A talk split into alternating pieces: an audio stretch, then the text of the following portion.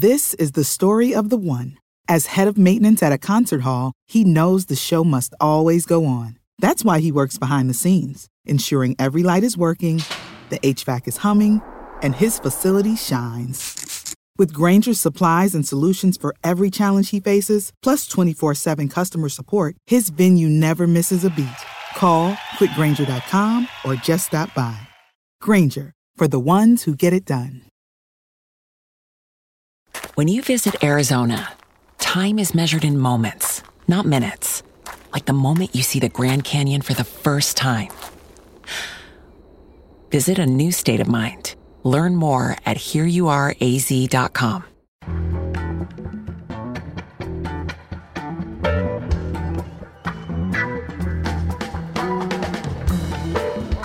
From The Nation magazine, this is Start Making Sense Progressive News Without the Boring Parts.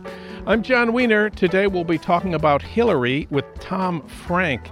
He says her long standing involvement with microfinance is the wrong way to help poor women around the world. Also, we'll look at independent voters. Both Bernie and Donald Trump have recruited lots of them, but are independents really the key to winning the presidency this year? Joshua Holland has some facts. He says no. For months, we've been watching the polls showing that many Bernie Sanders supporters say they won't vote for Hillary in November. And now we have news that some Bernie Sanders supporters are planning to demonstrate outside the Democratic National Convention in Philadelphia in July. The city of Philadelphia just granted permits for four days of all day rallies, including one right outside the convention hall where at least 30,000 Bernie supporters are expected. That's according to the Wall Street Journal. Should add that the organizers of this uh, demonstration are not officially associated with Bernie's campaign. For comment, we turn to Harold Meyerson.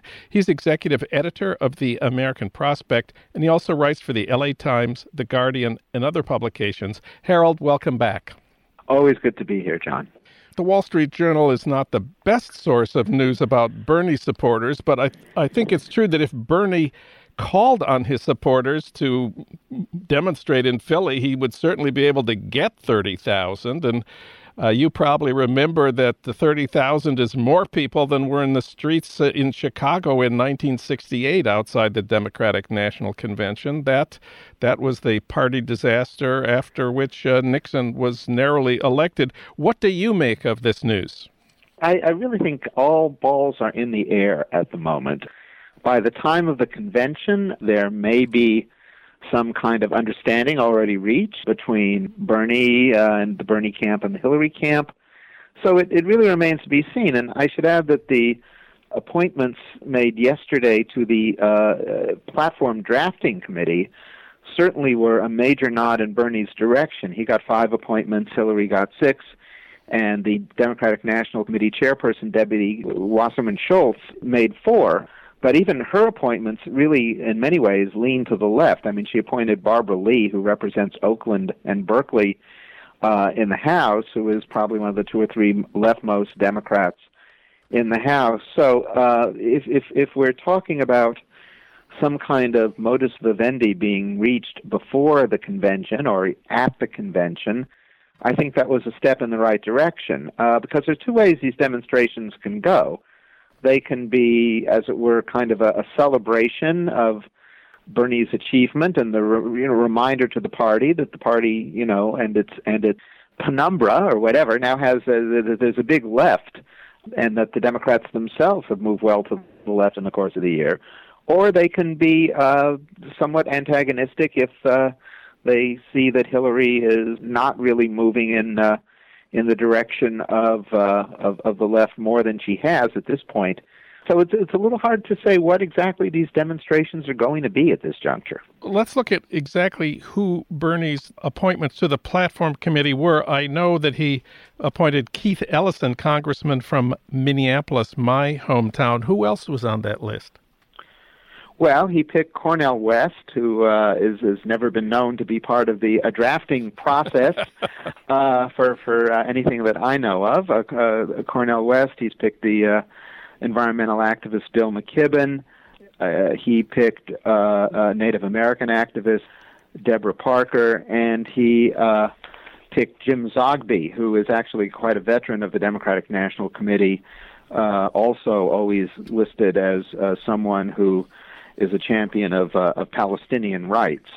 Let me just point out Yeah. Keith Ellison, the first Muslim elected to Congress, Bill McKibben, been a guest on our show more than once. Well, let's take a step uh, back and take a look at what the Bernie campaign has achieved so far. He's gotten almost 10 million votes uh, in the primaries. How does that compare to other socialist candidates in American history? Well, uh, it certainly validates the strategy of running in the Democratic Party rather than outside, because if you're looking at candidates who uh, uh, ran on the socialist ticket, the high point is uh, Bernie's hero, uh, Eugene V. Debs, in 1912, who got uh, six percent of the vote, which is about a million votes uh, in uh, in those days, and then uh, he he did rather well while he was imprisoned for having opposed World War One in 1920, and Norman Thomas, running in 1932, got uh, a little under 900,000 votes, and that, that, that's sort of the high point of uh, socialist vote getting. Uh, so Maybe- Bernie maybe is we uh, should- doing much better than that. Maybe we should also count uh, Henry Wallace, the Progressive Party in 48, got what, about 2 million votes? Yeah, and about uh, I think it was about a little over two and a half percent of the vote. I think it was less than two million, uh, but a little over two and a half percent of the vote in the uh, election in which uh, Harry Truman was uh, elected over Republican uh, Thomas Dewey. Uh, so there's no question that Bernie has outperformed uh, all of his uh, socialist or whatever we want to call Henry Wallace uh, forebears. And yet we find, to, to many of us, a shocking degree of aggression and hostility uh, on the part of the, the so called Bernie bros on the internet, on Twitter, and on the web. Uh, most of it aimed at Hillary and her supporters, something that's uh, that's very uh, destructive and makes a lot of us unhappy. Yeah, uh, agreed. And I don't think that's helping uh, Bernie's campaign at all. I know uh, a number of Bernie supporters who have really been put off by this and might vote in California for Hillary in reaction to that. Although counteracting that, there's been a huge surge of voter registrations in California this spring, which I think is predominantly Bernie folks. You know, there's kind of a subset of mainly young men texting and twittering and tweeting that uh, across any political tendency has sort of evolved as a subculture in and of itself. And, and that subculture, which has uh, developed around Bernie's own campaign, has some of the weaknesses of this subculture generally. You know, a, a tendency towards snark, uh, viciousness, absolutism, uh, you name it. Uh, that is, I, I am sure, a, a small percentage of Bernie supporters, among whom I number myself. But it, it, it doesn't help. It certainly doesn't help Bernie. On the question of uh, whether Bernie supporters will vote for Hillary in the fall, Bernie has been perfectly clear about Trump and his own role in this. To quote Bernie Sanders, a Donald Trump presidency would be a disaster for this country. I will do everything I can to prevent that from happening, close quote. That's pretty decisive. On the other hand, he says whether his supporters will vote for Hillary is, quote, totally dependent upon her. She is going to have to excite people, convince people that she is, in fact, prepared to go outside of establishment politics and establishment economics, close quote. Do you think he's right about that? Uh, the only word I'd quibble with in that whole statement is entirely, as in entirely up to her.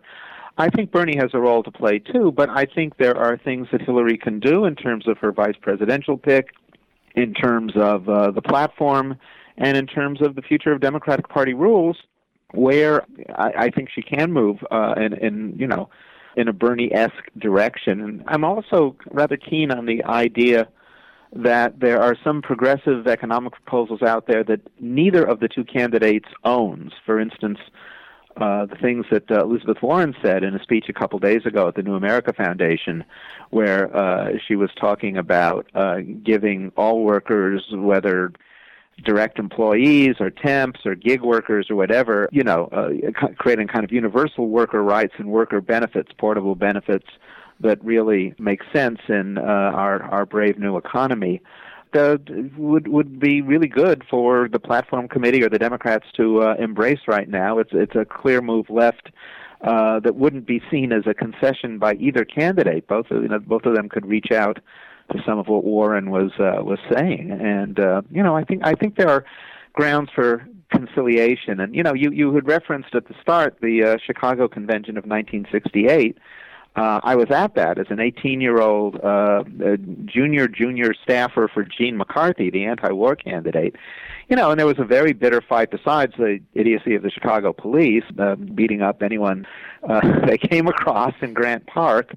There was a rather bitter platform fight over the Vietnam War, which was the whole basis of the challenge to the Johnson Humphrey forces uh, in general. And, uh, you know, that was really, I think, a much wider rift than we're seeing between uh, a lot of the Hillary forces and a lot of the Bernie forces. There's no reason uh, why that level, a 68 level of discontent, need exist. I think at uh, at, at the forthcoming uh, Democratic convention, which is not to say it won't, but uh, it is to say that uh, I think uh, smart heads on uh, on both sides can find ways to uh, avoid that. So I think it's pretty clear that Hillary voters, or at least many Hillary voters, lean towards Bernie's positions. But what about the party establishment? They're not Bernie people. Well, I mean, some are, uh, uh, some aren't. I mean, I think there's there's a rift between her uh, rank and file supporters and some of the institutional support that uh, that she may be getting uh, from Wall Street and uh, and elsewhere. Uh, you know, I mean, Bernie has shown that you can raise a lot of money without getting a nickel from Wall Street, uh, and uh, but there's no question that it's a it's it's it's a it's a problem for her, and and I and I think it hurts her politically, as evidenced by that uh, polling result that showed. Uh, Trump as being far more credible than she with most voters on on the, on the question of handling Wall Street, which is just a you know, a, a real indictment of the effect of her being, in, you know, a recipient of, of, of donations over the years uh, from Wall Street. It, it's a real problem, which is why she uh, really does need, I think, to do something like uh, uh, endorse a financial uh, transaction tax. Politically and, you know, also on the merits, she really needs to. Uh, uh, create uh, some real distance between her and some of her uh, financial and institutional supporters. Of course, Bernie is out here in California this week and next week campaigning, and the LA Times reported uh, recently that he has stopped attacking Hillary in his stump speech over the last few days. He was in Santa Monica uh, this week. We were at the Santa Monica rally and saw the same thing. He, the only attack on Hillary uh, in his stump speech uh, referred to that day's news that she had refused the invitation to debate him uh, in Cal- before the California primary. He called that disappointing but not surprising, but he didn't uh, talk about her fees uh, from Goldman Sachs. He didn't talk about the fact that she doesn't support $15 an hour minimum wage. He didn't talk, talk about her past support for trade agreements he just laid out his own positions, contrasted them to the Republicans. So it seems like Bernie himself is pointing the direction that you are uh, suggesting.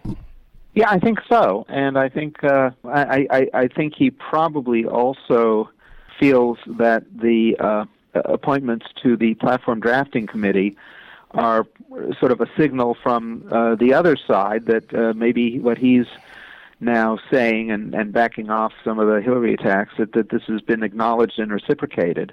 There was a, a significant uh, a piece written by Nate Silver recently of the 538 website talking about uh, a high percentage of the independents who uh, you know register as independents and are up for grabs in in polling between Trump and uh, Clinton are actually uh, Bernie backers, not you know not necessarily moderate uh, centrist, center rightist to to Hillary's right. And so there's a, there's a strategic logic for November, I think, in her bolstering you know those those kinds of positions. I would also add that the in today's Wall Street Journal they, they broke out some some questions on uh, on uh, comparisons in their poll between Trump and uh, and and Hillary, and on the question of who would deal with Wall Street better, Trump outdistanced her by 21 percent, meaning that you know if if she could bring herself to endorse some of the uh, Bernie proposals, like for a financial transaction tax or other things that would be seen as reining in Wall Street, that would, uh, you know, she, she's really got nowhere to go but up on that, and uh, and she needs to. Harold Meyerson, you can read his piece, How the Bros Are Undermining Bernie, at the American Prospect website, prospect.org. Thank you, Harold. Thank you, John.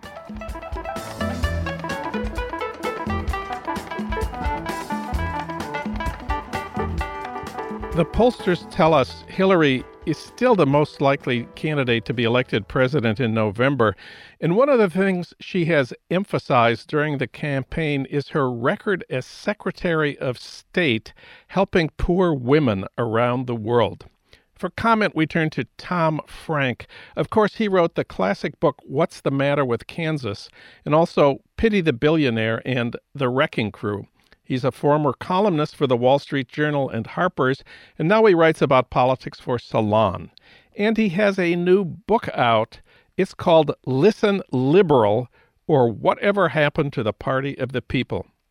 I asked Tom Frank about Hillary's work as Secretary of State, especially her program for poor women around the world. It was called the Hillary Doctrine she had two uh, two big initiatives as Secretary of State that that intrigued me. And I, by the way, John, I was surprised when I was writing this book that there were there are very few uh, people that actually examined what she did as Secretary of State, apart from the wars. Yeah. You know, apart apart from the wars that she was always urging us to get into, uh, people haven't really looked at what what she what she brought to the State Department. But she had two things. One was what she called internet freedom and the other is they called the Hillary Doctrine. Uh, and you know, internet freedom is, I mean, you you know what it is, right? It's, everybody on the planet has a human right to Google things. you, you have a right to be tracked by Google, right? and the, the but the and, and so therefore we need to get a you know a computer in the hands of every man, woman, and child in the world. But the the Hillary doctrine is the one that really intrigues me, and this is um, it just went by uh, relatively without notice from the American pundit corps, but Hillary Clinton declared that the United States was henceforth to be the world's protector of women and girls. Okay, and you know that sounds like a, a kind of a, a, a strange uh, shift, you know, but it, in fact it's sort of of a piece with uh, the the Bush administration's war on radical Islam. In fact, the Bush administration was sort of evolving towards making this kind of feminism, to rationalizing its various wars in the name of feminism, and Hillary sort of picked up where that uh, where that left off. But uh, yeah, she uh, you know she would give these uh, these very prominent speeches, you know TED talks and that kind of thing about how we needed to uh, defend women and girls worldwide. Let me quote from one of those from your book. The subjugation of women is a threat to the common security of our world and to the national security of our country. Close quote. Wow. What, what do we usually yeah. do when our national security is threatened? Launch the missiles, launch the missiles, you know, slap the trade embargoes, you know, you, you put the quarantine around Cuba, you know, it's a, it sounds like a really big deal. When and when I watched that speech, and by the way, this was in a TED talk, uh, uh, I was watching that speech, it's like, am I hearing World War III declared from a from a TED talk? I mean, that wouldn't that be just the the the uh, I mean, that would be just the consummation of this the kind of liberalism that I'm writing about in this book. Um, but uh, no, that's not what she meant at all. Of course, she just was uh, she was just talking big. Uh, what what she actually meant was uh, uh, is that and she didn't even mean that we would be supportive of all women. She mainly meant that we would be supportive of, of, of women entrepreneurs around the world. And, and, and how how are we supposed to help women become entrepreneurs? Well, this is kind of an interesting thing. That one of the, the, uh, the and you know she's of course extremely vague about about all of this, it, and it's it's never really nailed down. You, I mean, you say nice things about them, but another thing that you do is you encourage what's called microlending. And this is again, this is not a well-known uh, idea here in America. It's not a well-known phenomenon, but it's uh, uh, Hillary has uh, talked about it basically her entire adult life. If you go back to her days as first lady in the in the Bill Clinton administration, um, she used to go around the world uh, promoting micro-lending. And what it is, the idea is that you give uh, uh, small entrepreneurs and specifically women, you give them tiny little loans, you know, like a hundred dollars or something like that, so they can start their own business. And um, it's uh, it's it's it's often touted as the solution to poverty. And in the 1990s, when you know the World Bank and the IMF were were basically going around the world. Uh, uh, uh, what would you structurally adjusting? I guess structural adjustment was the term. Yeah. Structurally adjusting everybody's economy. You know, these countries would say, "Yeah, but your structural adjustments, you know, the deregulation and the privatization, this is going to ruin us." And the and the World Bank would say, "Ah, but we'll solve that problem by giving you microloans." okay, giving so that, it was passing it, out a hundred dollar a hundred dollar checks to to a few poor women. Yeah, but but now this is this is not charity. You understand? This is this is a loan. They have to pay it back. So that it's making them into debtors. Now I'm going to make the, a long story very short, but you know your listeners can basically can guess by now. In the 90s, this was supposed to be the silver bullet for poverty, and you know it, it was a win-win. Uh, the lender made money. Uh, the, the the the the the women entrepreneurs became uh, millionaires. Right? Everybody won. Right? No, it was a another colossal failure. But weirdly, uh, that didn't come out until very recently. Uh, the the entire sort of global financial community uh, would would talk about this idea of microlending as though it were uh, this perfect solution for everything. Uh, you know, and, and the, the the big American foundations, the NGOs, all of these people were on board with it. But now we know thanks to a number of, of researchers in the UK, this thing is a is you know is just uh, well, it's complete rubbish. It doesn't work at all. It doesn't empower these women. It makes them into debtors. And you know the businesses that they start, it's always the same kind of thing. It's like you know I'm going to uh, sell the milk from my goat, or I'm going to raise vegetables in my garden, or I'm going to make um, you know toys out of scrap metal. This is not how you employ people in an economy. you know, this is this is like, in terms of job creation, this is this is nothing. It's it's it's completely ineffective. And one of the one of the one of the researchers that I was reading compared it to the uh, uh, communism because they're doing this now, by the way, in Bosnia. Bosnia is, uh, you know, where uh, where America obviously has enormous influence. Bosnia is saturated with microloans. And you have on the one hand these sort of micro lending millionaires, you know, the people who hand out the loans, the lo- sort of local uh, bankers, and then on the other hand you have all these people indebted to them, and the the the country is a you know ec- economic. Uh, well, it's a disaster zone, and the people there actually look back to the days of communism with fondness. Mm. You know, the, the five-year plans, the factories, the tractors. You know, that actually worked compared to this. In your in your book, uh, Listen Liberal, you have the you have a very powerful critique of Hillary's kind of mi- microloans. You talk about the alternative that it replaces. Yeah, any kind of uh, collective action by the people who live there. Yeah. It's all the, the the whole principle of microlending is that you will um, everybody we will cure the economy and we will solve poverty and all this stuff through individual effort. So no labor unions, no governments coming in to organize things, uh, nothing like that. It's all you as a small entrepreneur pulling yourself up by your bootstraps. Now, uh, I want to stop for a second here, John, and remind the listeners that we're talking about Democrats here. We're yeah. talking about liberals. This is not Republicans. This is a very, very liberal idea. This is a, the idea that, that all the liberal foundations are into.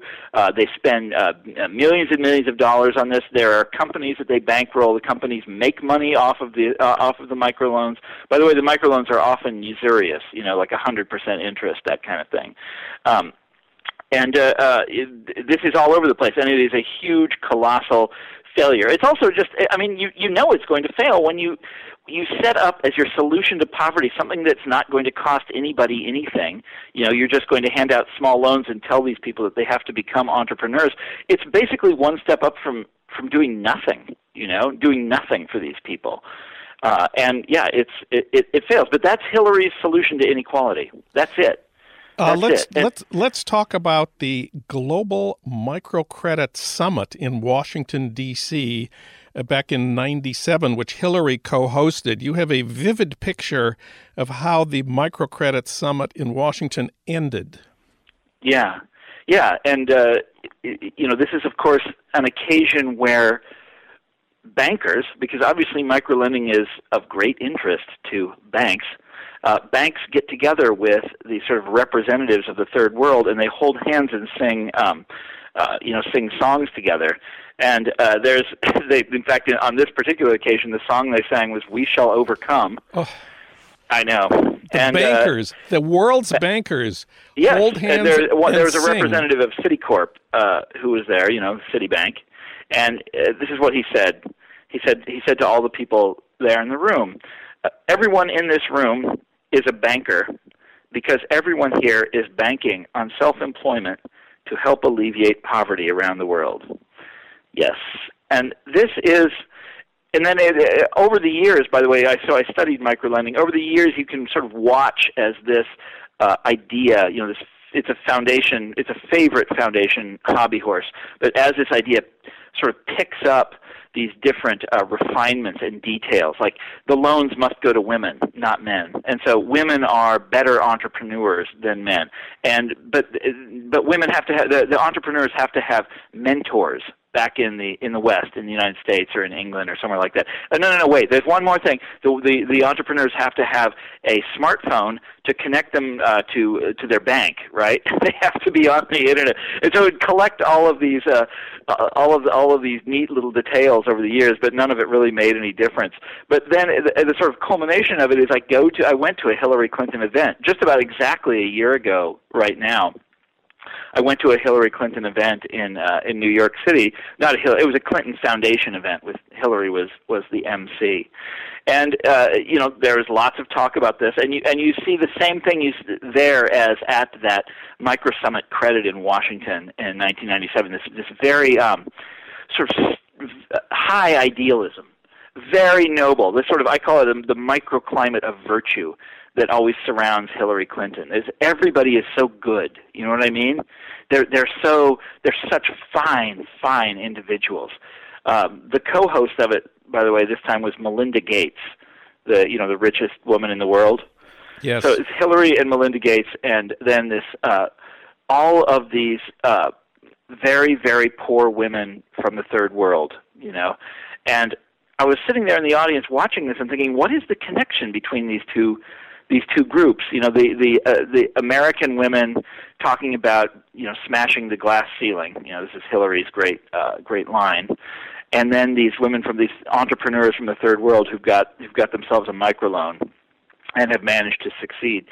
And uh, uh, it was fascinating. And what's even more fascinating is when you think about what's missing from that picture. You know, that's Hillary's that's Hillary's worldview. That's how she understands, you know, inequality. But there's something missing from it. And what's missing, I mean, obviously, uh, American working women, you know, uh, her own uh, people that live in this the, the, live in this country and who had the, the floor basically pulled out from under them uh, with welfare reform in 1996. Tom Frank, his new book is Listen Liberal Whatever Happened to the Party of the People. Tom, thanks for talking with us today. You got it, John.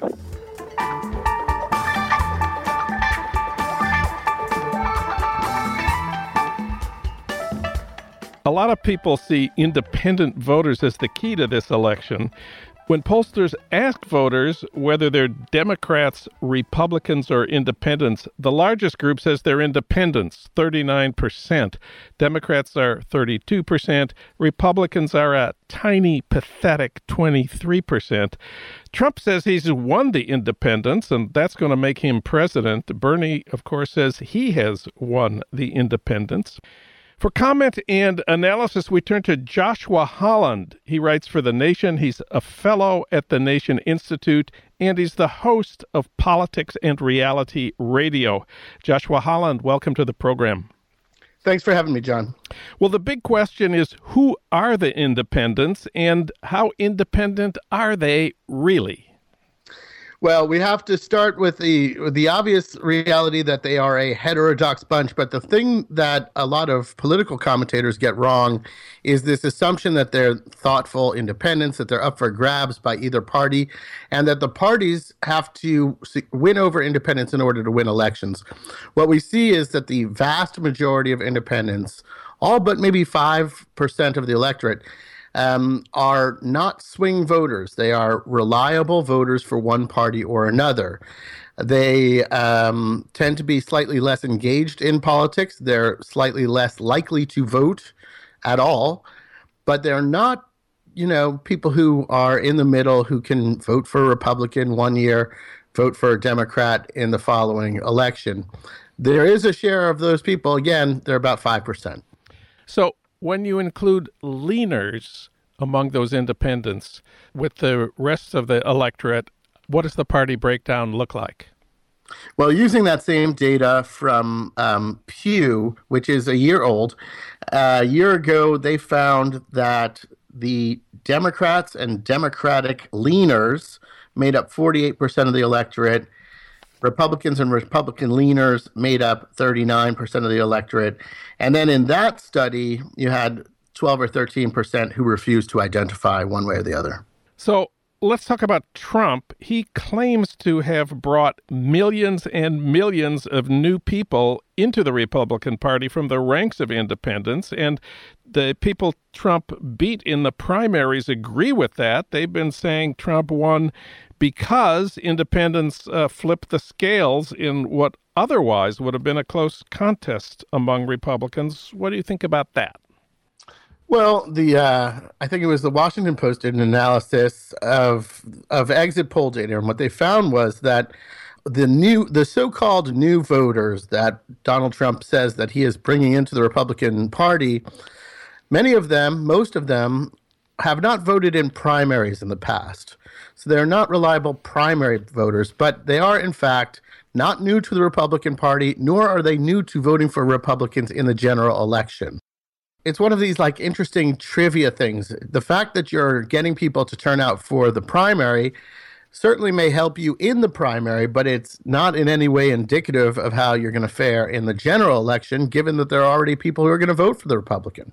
Turning to Bernie, Bernie has made a strong case that it's the open Democratic primaries where he's done the best because he can recruit the independents. California primary uh, coming up shortly. Independents are allowed to vote in yes. the Democratic primary. What do you think of Bernie's argument? Two things. First of all, Sanders has won eight out of the 19 open primaries, so it's it's not like he's he's a, a sure thing or a slam dunk in open primaries. He's lost more of them than he's won. But the the the important thing to understand here is that Bernie has dominated among independents, and this is largely a result of the demographics. So if you look at who is most likely to identify as an independent, by about 20 points, it's millennials, it's young people.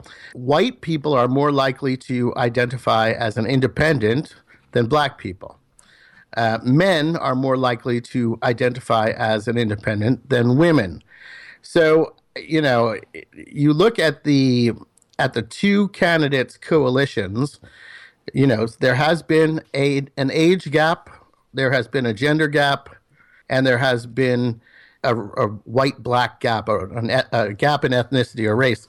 So, you know, I, I think that there's no denying that Sanders has done extremely well with independents. But again, this is just another way of looking at the coalitions that appear to skew towards these two candidates there's nothing unique about this group as far as their ideology or, or, or, how they think. And one of the interesting things I would add to this is this if you look at ideology, Sanders' Democratic supporters are far more liberal than Hillary Clinton's Democratic supporters.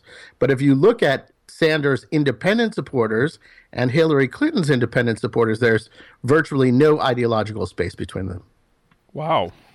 Yeah, I mean, fun with fun with with trivia. I mean, that's the the whole thing is that this is interesting demographic trivia rather than some profound um, category of voters that we have to think about as as being unique in in in our political system. They're not unique. They tend to be very.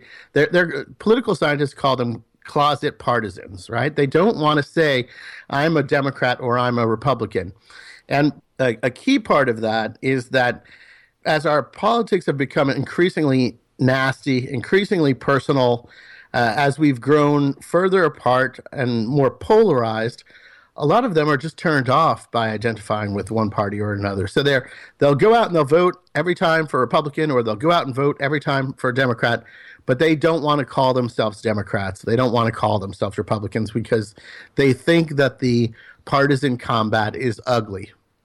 So if independents are not really independent, if most of them are committed partisans who have stable patterns of voting for the same party over the years, and really, the only ones who matter are the so called independents in the, what, six or eight swing states. What does that mean for this election? What does it mean for Trump? What does it mean for the Democrats?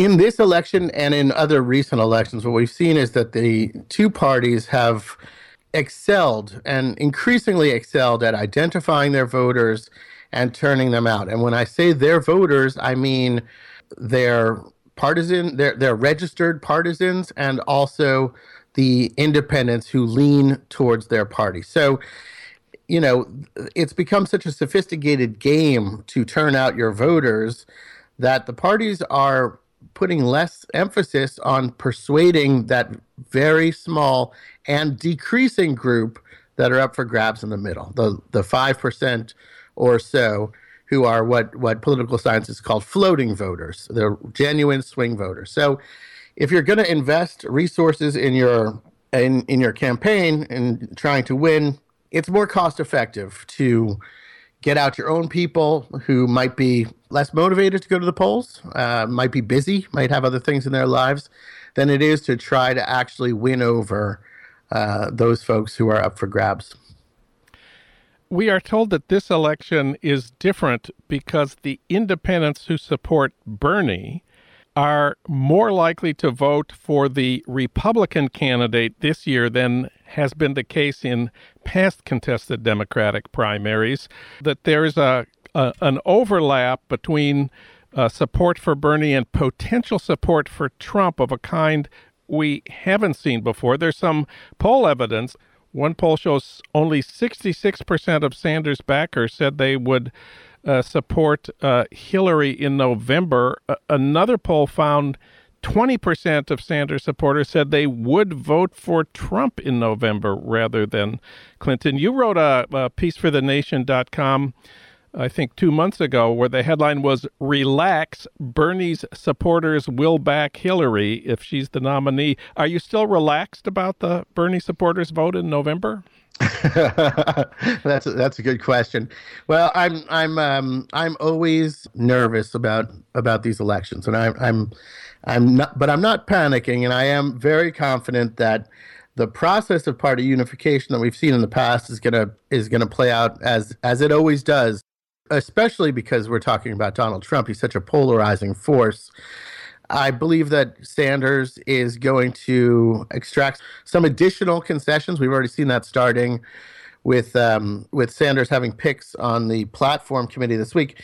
Uh, you know, I'm I'm pretty confident that Sanders is going to get some more stuff out of her, and then he is going to endorse her, and then he's going to campaign for her. And in that piece, I noted that the number of, of Sanders supporters who say that they won't vote for Clinton is significantly less than Clinton supporters who said that they would not vote for Obama in 2008. Well, what Bernie has said uh, this time around, quoting him, I will do everything that I can to prevent Trump from being elected. That would be a disaster for this country. But he went on to say, whether his supporters will vote for Hillary, quote, is totally dependent upon her, close quote. If she doesn't adopt the kind of positions that he has uh, expressed to mobilize his supporters, uh, Bernie Sanders says uh, his supporters, many of his supporters, won't vote for her. Do you think? Do you think that's true? We're in a hotly contested primary season, so Sanders supporters, uh, I count myself among them, I am a Sanders supporter, are looking at Clinton on one side and Sanders on the other, and they like what they see on the Sanders side, and they don't really like what they see on the Clinton side. When we get to the general election, you're just going to have a, a starkly different set of of choices before you. You're going to have Hillary on one side and Donald Trump on the other. And I'm I'm really not worried about party unification in light of that those contrasts being apparent during a general election. Last question. What do you think about the uh, chances for party unification on the Republican side? We've seen unprecedented opposition from the leaders of the party, from the past candidates, from the previous Republican presidents to Trump. Do you think there'll be party unification of the traditional kind for behind Trump? To some degree, you're already seeing it, and that's that's clear in the polls. Uh, Trump's favorability is increasing. Those favorability numbers are not increasing among Democrats, and they're not increasing among Dem-leaning independents. They're increasing among Republicans. I believe that Trump is as as a non main non mainstream candidate will be a bit of an exception in the sense that even a small share of Republican women are going to be turned off in a visceral sense to his misogyny.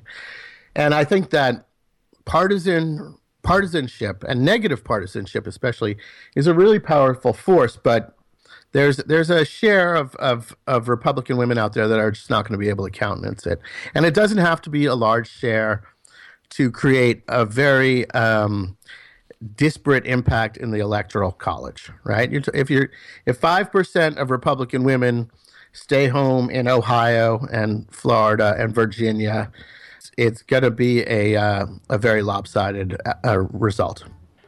Joshua Holland, he's got the facts. Read him at thenation.com. Listen to him on Politics and Reality Radio on iTunes or wherever you get your podcasts. Joshua, thanks for talking with us today.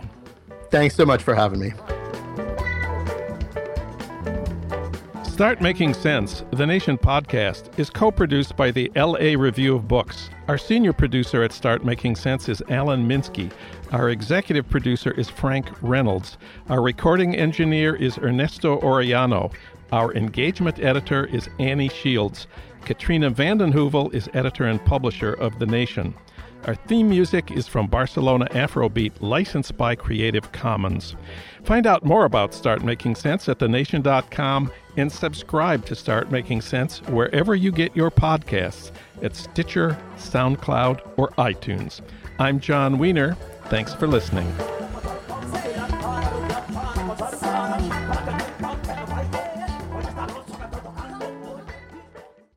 Everyone knows therapy is great for solving problems, but getting therapy has its own problems too, like finding the right therapist, fitting into their schedule, and of course, the cost.